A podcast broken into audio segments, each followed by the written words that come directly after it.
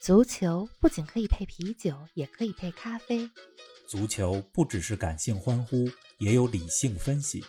足球不只有皇马、巴萨、梅西、C 罗，也有不为人知但值得歌颂的球队和球员。足球不只是九十分钟的体育比赛，可以贯通世间万象，纵横五洲四海。足球小世界，世界大球场，一杯咖啡的时间，陪你聊足球，但不止于足球。听众朋友们，大家好，欢迎来到二零二一年第四期足球咖啡馆。昨天是腊八节，过了腊八，春节可就不远了。今年比往年更盼望着过年，因为特别希望随着牛年的到来，很多不顺利的事情能够扭转乾坤。比如说，全球的疫情能够赶快控制住。哎，冯老师，咱们说回到足球，你上周的英超双红会看的怎么样啊？哎，林子好，听众朋友们大家好。上周末有好多场德比，英格兰双红会，曼联对利物浦，最后打成了零比零。意甲还有意大利国家德比。国米二比零赢了尤文图斯，还有罗马德比，拉齐奥三比零赢了这么多罗马。另外，英格兰还有一个在国内咱们国内不太有名，但是在英格兰非常出名的历史悠久的德比，叫黑箱德比啊。狼队和西布朗维奇，最后西布朗维奇赢了。对，你还写了文章，对，还写了一篇关于黑箱德比的文章，欢迎大家到“逢球必侃”的微信公众号，或者到我们的足球咖啡馆的微博来看一看。是的。曼联和利物浦这场零比零，虽然没进球，但是比赛过程可没让我失望。这俩队呢都打出了自己特点。利物浦这边是掌握了控球优势，那曼联呢就专门打防守反击，而且反击还挺犀利。来说说这场比赛表现最好的几个球员哈，你像利物浦这边，提亚戈真的是中场大师，一直控制着利物浦中场的节奏。当然了，利物浦这场比赛能拿一个平局没输球，也必须感谢门将阿里森。这阿里森，二零二零年是被国际足联评为世界最佳门将，真的是无愧为世界最佳门将啊！还有另外，嗯，这场比赛之前哈，我听了一下两个队主教练的采访，这克洛普在赛前采访的时候挺紧张的，这个少见的大赛之前的紧张，这就足以看到有多重视这场比赛。反正曼联这边因为是一个挑战者。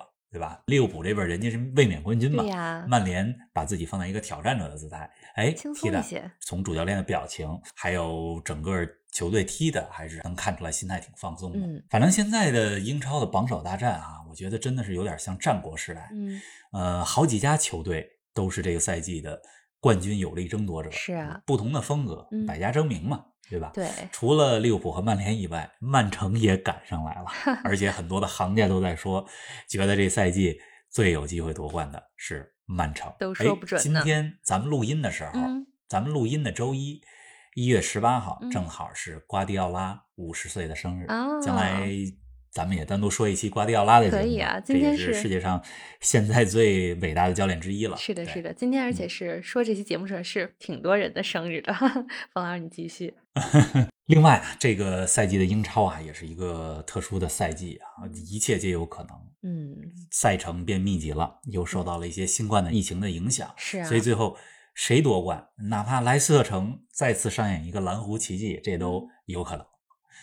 说到上周末的双红会啊，呃，咱们就必须说到今天的主角鲁尼。对，这个利物浦对鲁尼来说可算是死对手。鲁尼在英超效力过两支球队，一个是埃弗顿，一个是曼联。是这两个球队都是红军利物浦为死敌。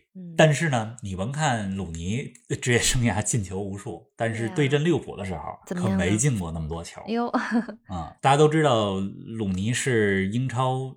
呃，进球第二多的球员，嗯，曼联队史最佳射手。但是他对利物浦哈，呃，代表阿弗顿和代表曼联的时候，一共踢了二十六场。这二十六场里边，鲁尼只进了七个球。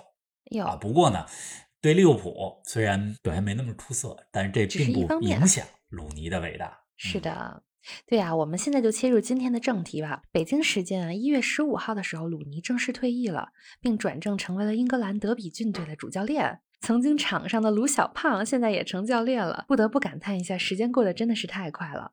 冯老师，我看你那天也挺感慨的啊，我给大家读一读上周鲁尼退役那天，冯老师在社交媒体上写的一个感言：那个十六岁就惊艳了世界的埃弗顿神童，那个为曼联带来十六座冠军奖杯的英雄。那个超越鲍比·查尔顿成为英格兰国家队最佳射手的传奇，那个陪伴了我们整个青春的小胖，他今天退役了。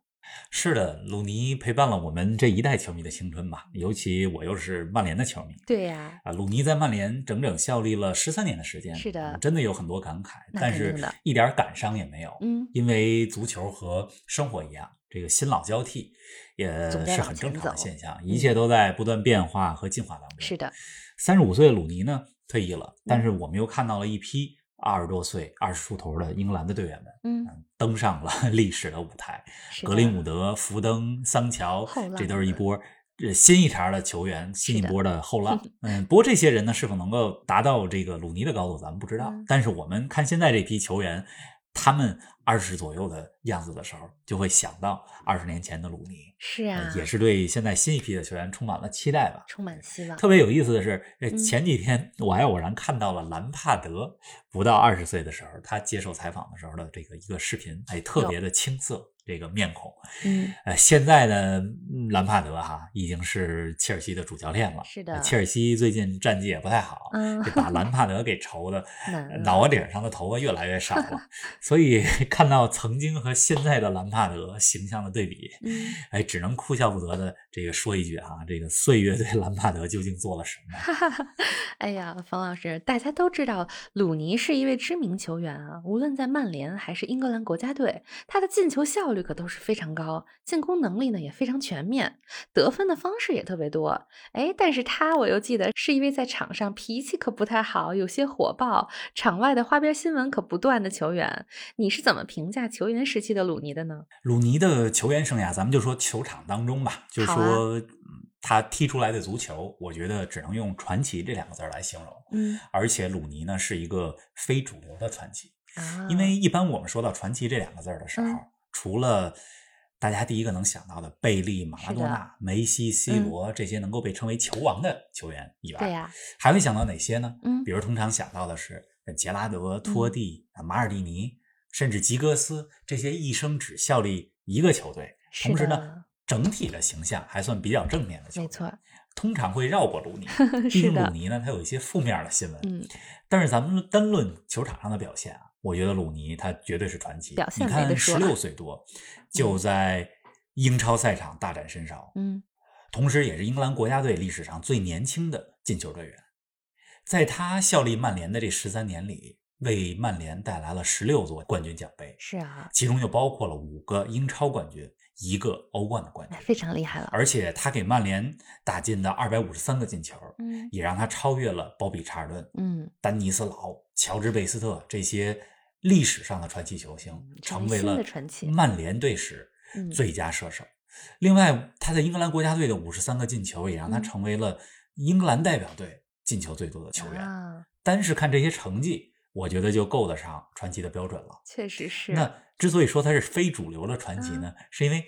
无论在曼联还是英格兰国家队，当我们说到传奇的时候，有太多人排在了他的前面。以及鲁尼呢，他有一些负面的场外新闻。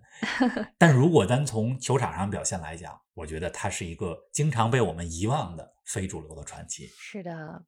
哎，咱们之前说博格坎普那期，我记得你给我们描述过博格坎普的两粒经典进球，我现在还记着呢。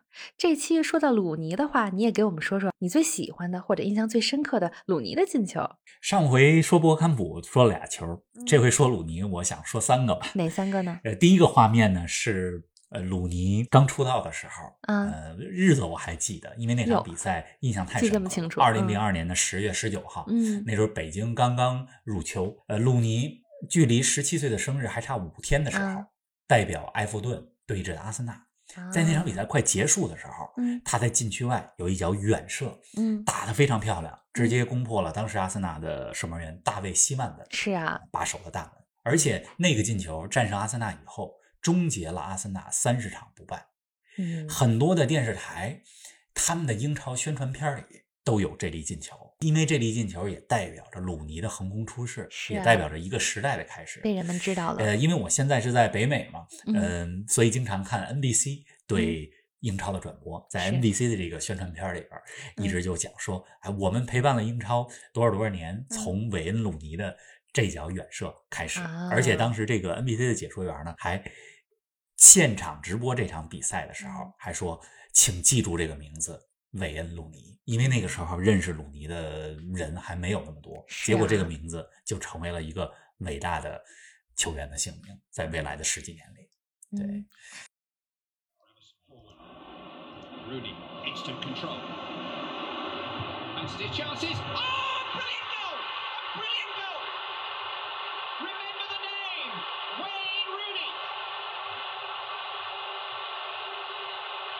It's Premiership history.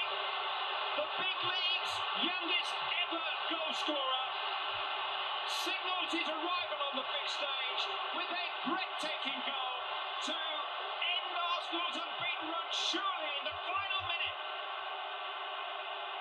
Wayne Rooney, five days short of his 17th birthday, has just grown up. The control was impressive. 哎，那第二个呢？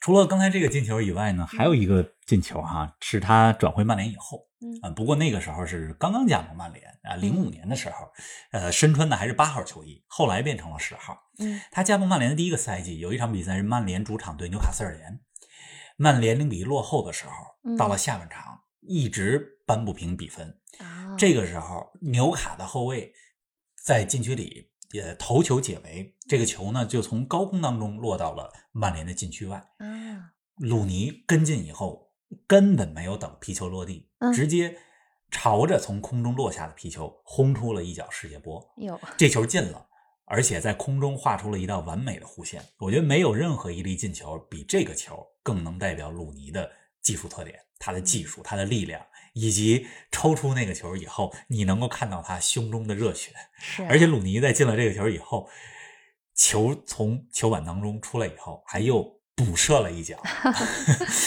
嗯，非常像鲁尼。而且当时的纽卡门将是嗯爱尔兰的门将，叫吉文。嗯这个被鲁尼打进了世界波的吉文哈，现在正好是鲁尼在德比郡的助理教练。鲁尼不是主教练吗？对呀吉文就是这支球队的又一起共助事了教练，嗯俩人又聚一块儿了。对呀，还有一个进球，对还有是在鲁尼的职业生涯的中后期了。嗯但是那粒进球，我觉得是很多的听众朋友们记得比较深刻的一个球。啊，是哪个这？是应该是一零一一年曼彻斯特德比，曼联对曼城，嗯鲁尼攻入了一个非常精彩的倒钩。嗯那个球，鲁尼赢球的时候，球其实挺高，都过了头顶但是鲁尼呢没有去顶球，他直接一个倒钩把球打进，攻进了曼城门将乔哈特的大门。啊，那个时候鲁尼进了这个球的时候，其实你从这个电视转播画面可以看到，那个时候他头发已经有些稀少了。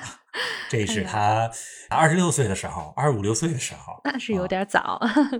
哎，你说的这三个里，第一个进球我是有点印象的。当时北京体育还转播这场比赛来着，真的是这场比赛啊，让我记住了鲁尼的名字，也记住了埃弗顿这支球队。除了这粒宣告横空出世的进球以外，鲁尼的埃弗顿生涯，冯老师给我们讲讲有哪些值得记住的事情呢？鲁尼他，其实有两段效力埃弗顿的经历，一个是就是他年轻的时候加盟曼联之前，是啊在埃弗顿踢过两个赛季一线队；一个呢是效力了曼联十三年以后，在职业生涯的中后期又回到了埃弗顿。嗯，咱们先说他小时候的时候，好啊。嗯，鲁尼呢，他是出自埃弗顿青训，打小就是埃弗顿的球迷。啊，呃，在他为埃弗顿踢青年队比赛期间哈、嗯在英格兰有一个青年的非常重要的赛事，叫嗯青年足总杯，啊埃弗顿进了决赛。嗯鲁尼在决赛当中进了球以后，展示了一下他特别准备的一个 T 恤衫，这嗯 T 恤衫上写着嗯 “Once a blue, always a blue”，、啊，那意思就是我一日蓝色，永远蓝色。嗯，呃，就是我一生甚至很长时间，哎，要为埃弗顿效力。口气很大啊。然而进入到 埃弗顿成年队踢了两个赛季以后，嗯鲁尼呢很自然的就被大俱乐部盯上了。是啊毕竟埃弗顿当时在英超还是一个中下游的球队，嗯中游吧。那二零零四年的夏天，鲁尼就转会曼联了，嗯当时十八岁出头，转会曼联的身价是两千五百万英镑。哦这个身价在当时是二十岁以下球员呃一度是最高身价了。是啊，当然了，这次转会也让埃弗顿球迷伤了对心。他们本以为说鲁等着尼你一直在这踢能为我呢们踢几年，对，而且更让埃弗顿球迷伤心的是什么呢？鲁尼穿上了曼联球衣以后嗯啊，二零零七年回到埃弗顿比赛的时候，哟，在那场比赛里，曼联客场四比二战胜赢了。鲁尼在那场比赛中有进球，啊而且他进球以后，在埃弗顿的球迷面前亲吻了曼联的队徽。这是让人这个就太让不埃弗顿球迷伤心了。对对，不过在他职业生涯末期的时候嗯啊，二零一七年，鲁尼又回到了埃弗顿，为自己儿时的球队效力了一个赛季。哎，还是不错的。您正在收听的是足球咖啡馆，一杯咖啡的时间陪你聊足球，但不止于足球。欢迎在各大音频平台关注我们的节目，同时欢迎关注冯老师的足球评论公众号“冯球必砍”，让我们一起聊球、砍球、追球。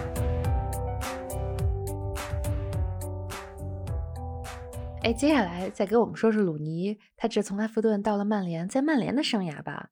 曼联是他效力时间最长的，而且也是获得最多荣誉的俱乐部了。没错，嗯，对，所以是不是也可以说，在弗格森的调教下，鲁尼是真正从一位天才少年成长成了超级球星呢？没错啊、嗯福格森签鲁尼的时候，当时这个身价，很多人包括曼联的高层还觉得这价儿啊有点高。啊，嗯，但是福格森咱们知道真的是慧眼。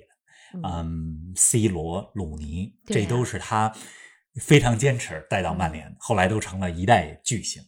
我们都知道，福格森执教曼联啊，一共是二十七年，嗯可以说是开创了一个冠军王朝吧。没错你，如果说九十年代曼联的辉煌，主要靠的是九二班成员，对这之前咱们节目里边讲过，没错内维尔啊、斯科尔斯啊、贝克汉姆这一茬儿。那么进入到二十一世纪以后，挑起曼联大梁的，主要就是鲁尼和 C 罗。嗯鲁尼呢，他是零四年的时候加盟曼联的，嗯，一直到一七年离队，这十三年13年实际上也见证了英超格局的变化。嗯他刚刚加盟曼联的时候，伦敦的两支球队阿森纳和切尔西有两三年主导着英超，嗯曼联经历了一个低潮期。啊而到他离开曼联的时候，嗯英超又有了新的霸主啊，曼城，这也是曼联的同城对手。是啊，可以说这十三年英超曼联变化了很多，嗯不过这十三年还是曼联很辉煌的时间。是的，那鲁尼呢，在曼联的职业生涯，我觉得是可以分成好几个阶段吧，嗯咱们给大家来来讲一讲。好啊。这第一阶段呢是零四到零六年这两嗯年，在他刚到曼联，嗯，我记得第一场欧冠的比赛，欧冠首秀嗯就打入了帽子戏法，进了三个球。那是曼联主场对土耳其的球队费内巴切的时候。嗯但是这么惊艳了一下以后啊，实际上，呃，他在曼联还是经历了一个适应期。嗯呃，前两年在场上也有一些冲动和错误，比如说也得过红牌儿，对，呃，有些射门的机会，进攻嗯当中也有些毒。嗯，所以这两年实际上还在融入一支有历史啊，同时又周围有很多呃大球星的这个大的球会。是的，呃，这几年呢，从零四年到零六年，嗯曼联没有夺得过英超的冠军，也嗯经历了一波三年英超无冠，嗯，被伦敦双雄阿森纳和切尔西压制的这么一个时期。嗯那么第二个阶段就是零六年到零九年，嗯，就这三年，鲁尼成为了曼联的进攻核心，嗯而且他和 C 罗。嗯。一起帮助曼联不仅获得了英超的三连冠，嗯。还连续两年打进了欧冠的决赛。二零零八年是冠军，二零零九年是亚军。啊，而且随着范尼的离队，嗯这个曼联的十号球衣就空出来了，接过啊十号球衣的就是鲁尼那第三个阶段呢，就是呃零九年，呃，C 罗离开了曼联，加盟了皇马。是啊，这个时候呢，就鲁尼还继续在曼联。嗯那第三个阶段，我觉得可以说是福格森执教曼联的最后几年，就一零年到一三年这嗯三年里。当然，这三年里啊，鲁尼的发量越来越少了。嗯，所以刚才咱们说鲁尼生涯的职业生涯的中后期，他进曼城那个球的时候，头发很少了，但实际上那个时候鲁尼才二十五六岁啊。对呀，而且他出道又早，大家总觉得说那个时候鲁尼已经是职业生涯的中后期，但实际上 他才二十五六岁。是的，一一零年到一三年，鲁尼曾经有过两次想要离队啊，嗯也有切尔西啊等等其他球队，呃，金钱的诱惑，但是最终他留在了曼联。嗯对，一零年到一三年，曼联最大的对手就从切尔西变成了啊、曼城。当然，在这期间，切尔西也夺过冠军啊。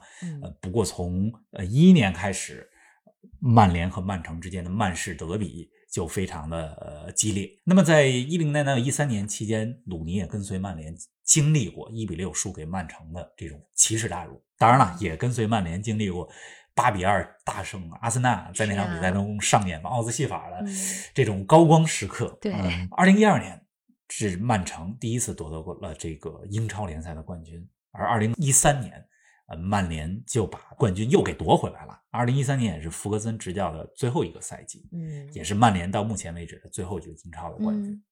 还有别的阶段呢？那一三年呢，福格森就退休了，嗯，鲁尼还是继续留在了曼联。这第四阶段，我觉得就是从一三年到一七年，咱们也可以把这称为后福格森时期吧。嗯，确实是。那这个时候，鲁尼啊，特别有意思的是，嗯，他既打前锋，嗯，但是在一些比赛里边，他的位置又开始回撤了啊，有甚至打过就中场后腰的这个角色。是的，曼联当时有一个非常著名的荷兰教练路易斯范加尔，嗯，他对鲁尼的位置进行了很大的改造，从前锋撤到了中场，嗯，所以在这个时期呢，鲁尼成为了曼联进攻的。呃，发动机经常给队友贡献助攻。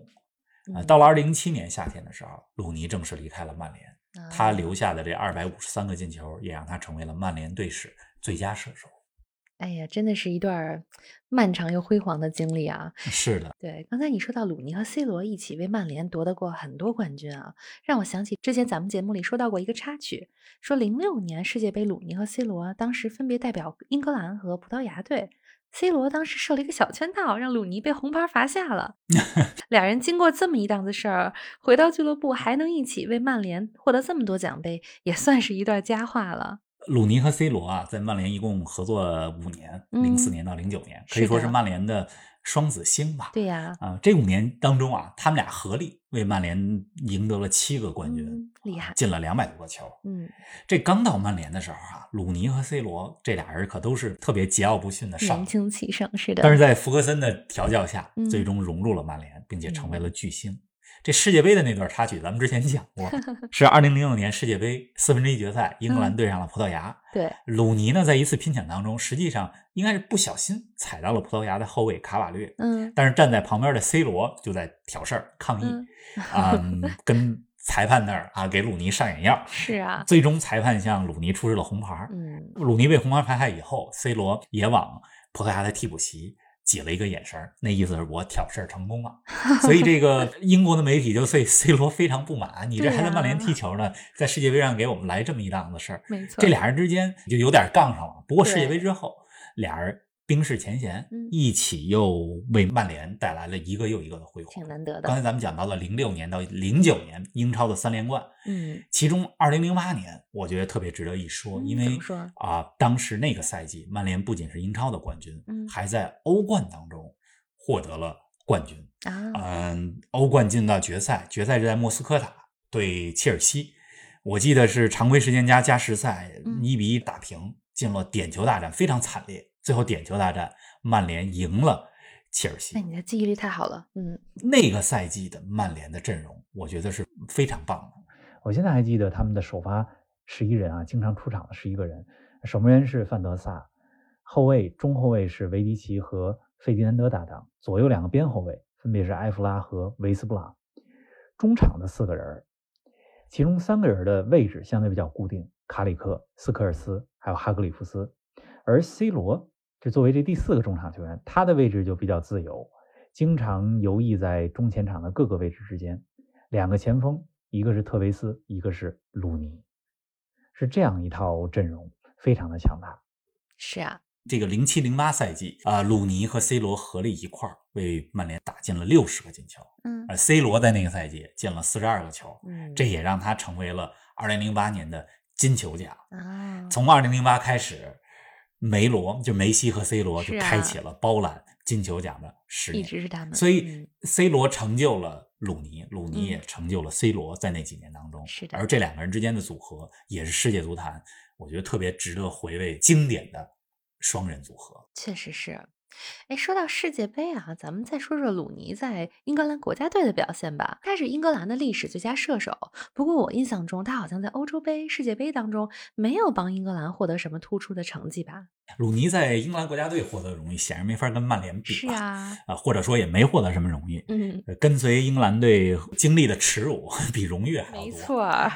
二零零四年欧洲杯实际上是鲁尼在国家队表现最好的一届杯赛。嗯那个时候鲁尼还不到十九岁，在那届欧洲杯里边打进了四个球，没错，非常不容易，而且嗯。是应该是呃射手榜第二吧。对，英格兰那届欧洲杯其实还踢得还行，不过在四分之一决赛里边碰上了东道主葡萄牙，对，点球大战输给了葡萄牙。是的，贝克汉姆罚第一个点球的时候，还这个没站稳，直接把那球踢高了。是啊，但是零四年的欧洲杯是鲁尼最棒的一届呃世界大赛。嗯，呃，零六年世界杯刚才咱讲到了，跟 C 罗的这个、C 罗的小把 戏，让鲁尼红牌罚下，嗯英格兰也被淘汰了。对呀，这零八年的欧洲杯，英格兰就没进决赛圈。嗯，一零年的世界杯，不知道你还记不记得，德国队那届世界杯里边淘汰了英格兰，四比一赢了英格兰。就嗯兰帕德那个门线冤案，就是那届世界杯的。鲁尼在那届世界杯上没进球。嗯对，到了一四年的巴西世界杯，嗯，这鲁尼才迎来了自己的首个世界杯进球。漫长的等待啊，不过那届世界杯，鲁尼是进球了。英格兰在跟意大利、哥斯达黎加、乌拉圭分的这小组里边，英格兰嗯小组垫底，还是很小组赛以后就尴尬，出局了。对啊，一六年欧洲杯啊，鲁尼也进球了。嗯，他最后一个欧洲杯进球是英格兰对冰岛那场比赛。嗯不过之前咱讲过，英格兰一比二输给了冰岛，被这三十三万人口的足球小国给羞辱了，真的是对吧？所以你看，鲁尼进球这几场比赛，英格兰都非常的这个耻辱的输了球，出了局。嗯一八年俄罗斯世界杯，鲁尼就没参加。他在一七年的时候就宣布说啊，嗯，我退出国家队。哎，虽然英格兰啊这些年来在世界大赛里边的掉链子，这经常发生，而且是多方面因素造成的。对呀但是鲁尼经常成为替罪羊，很多球迷、很多人也嘲讽说说鲁尼啊，他只会在曼彻斯特踢球，他到嗯了英格兰国家队就不知道怎么踢球。对，有的时候总是这样发生，大家总会联系到一起。嗯，对，但是我觉得英格兰队的疲软和很多因素都有关系。对不光是鲁尼的问题只是其中一个环节。是的，对。哎呀，咱们再来说说职业生涯末期的鲁尼吧。二零一七年他离开曼联之后，他先是回到自己的儿时的球队埃弗顿效力了一年，之后呢，又到美国联赛发挥了余热。据说他在美国职业大联盟的表现也相当不错呢。对，这终于到他职业生涯末期了。这个因为鲁尼的发量减少的速度有点快，是啊所以以至于二十五六岁的时候，就总觉得说，哎，这球员到职业生涯的岁数不小了末期了，其实不是。对，他来到美国踢球，这嗯才算真正的职业生涯啊，开始收尾了。是的，他效力球队是华盛顿特区联，嗯而且我还在华盛顿特区联的主场看过两场鲁哦尼现场的比赛。，嗯，他在美国效力期间啊，这华盛顿特区联实际上这几年不是一个强队，嗯但是鲁尼的到来可以说是一个人挑起了这支球队的大梁。他在啊美职联当中啊屡屡进球，是啊，而且在场上非常有领导力，嗯。斗志非常旺盛。我记得有一个进球，应该是一八年还是一九年的时候，怎么呢？当时啊，比赛快结束了，嗯。华盛顿特区联就鲁尼这球队还零比一落后，嗯，大举进攻，然后对手打反击。当时华盛顿特区联后防已经没什么人了，嗯。鲁尼狂追了得有五六十米，有，来把对方的进攻球在自己的后场抢下来，嗯，而且是一个铲抢，这倒地把球铲下来，嗯铲下来以后，立马往前推进进攻，然后啊一个向禁区内的一个长传助攻队友得分。嗯这个整个的防守和进攻基本上都是鲁尼一个人，三十多岁的鲁尼一个人完成的。这队友进球了，正在庆祝的时候，这鲁尼已经累得不行了，两手扶着膝盖在那儿喘呢。但是这镜头，我觉得让人看了觉得挺感动，也挺心疼。确实是你描述的时候，我也是这种感觉。对，他在华盛顿特区联踢了一年半吧，嗯到一九年的时候，他当时就决定说，呃，踢完这一年我就回英格兰去，而且跟英格兰的德比郡队，这是在英格兰第二级别联赛的球队啊，德比郡达成了一个协议，说嗯我回来，我继续踢球，但是呢，我也要边踢边学怎么当教练。哦，所以，二零二零年一月的时候，就也就是在疫情之前，他就回到了英格兰，在德比嗯郡回去了踢球。到了二零二零年底的时候，德比郡的主教练也是一个荷兰之前的知名球员，叫科库，啊因为战绩太差了，就下课了。那鲁尼呢，他就成为了代理教练，同时也兼任啊球员。嗯，那这还挺有意思的。然后在前几周的事儿，对，在一月十五号的时候，他呃可能也是因为边当球员边当教练这段经历啊，把球队曾经一度带出过降级区，所以俱乐部对他还挺认可。对呀、就是说我给你转正，你转正了就嗯成为我们球队的正式的教练。嗯，那鲁尼呢，在一月十五号这一天成为正式教练的时候，也宣布说球员生涯正式结束。新的生涯要开始了。嗯，咱们的节目呢也要到尾声了，我还想问你一个问题啊，方老师，你自己是不是会看好鲁尼的教练生涯呢？你觉得他会不会成为一个非常好的教练呢？哎，以前总觉得鲁尼要当教练，这有一定的违和感，是因为性格太火爆了。对，不是场外有一些负面新闻，嗯，对吧？你说他是场上的射手，但是他嗯在这个球队里并不是组织啊，或者精神领袖，或者和核心。嗯，但是呢，他到了职业生涯末期，尤其在美国踢球这对段时间，你刚才描述的那一段，嗯，一个人挑起了一支球队的大梁。是的，哎，在场上逐渐发挥领袖的作用，开始显露出当教练的潜质了。嗯我觉得德比郡是一个很好的起点。嗯，这兰帕德当上切尔西教练之前，就是在德比郡当的主教练。啊，而且呢，我觉得教练也有很多类型，对吧？嗯你像瓜迪奥拉，他当然现在这个过去的十几年里世界上最成功的教练之一，但是他在嗯球员时期就想法非常多，是的，呃就像一个教练一样，而且非常嗯足智多谋。所以他踢球的时候，很多人就觉得说，这将来就是一个当教练的坯子。对啊，但是呢，不光是瓜迪奥拉这样的曾经的球员啊，现在的教练这种人适合当教练，也有曾经在场上性格非常火爆的一些球员。嗯，你你觉得说他不可能当教练，但是他哎当了教练以后，就是其实挺成功的。嗯，比如说迭戈·西蒙尼，是的，是的，对吧？反正咱们拭目以待吧。我希望教练鲁尼一切顺利。是的，呃我觉得如果放在五年前，放在十年前，不敢想象鲁尼当教练。没错啊呃，现在呢，鲁尼正式走上了教练席啊，看看他能带德比郡是不是这个赛季能保级啊？将来能不能冲上英超？呃，如果表现好的话，说不定鲁尼将来还能执教一支大的俱乐部呢。从，球员鲁尼到教练鲁尼，看能不能来一个华丽转身吧。对啊，每个阶段都有自己适合的位置。鲁尼走上了教练这条路呢，也希望他能够在新的角色上发光发热。咱们一起拭目以待吧。那咱们下一期不见不散。呃下一期节目不见不散。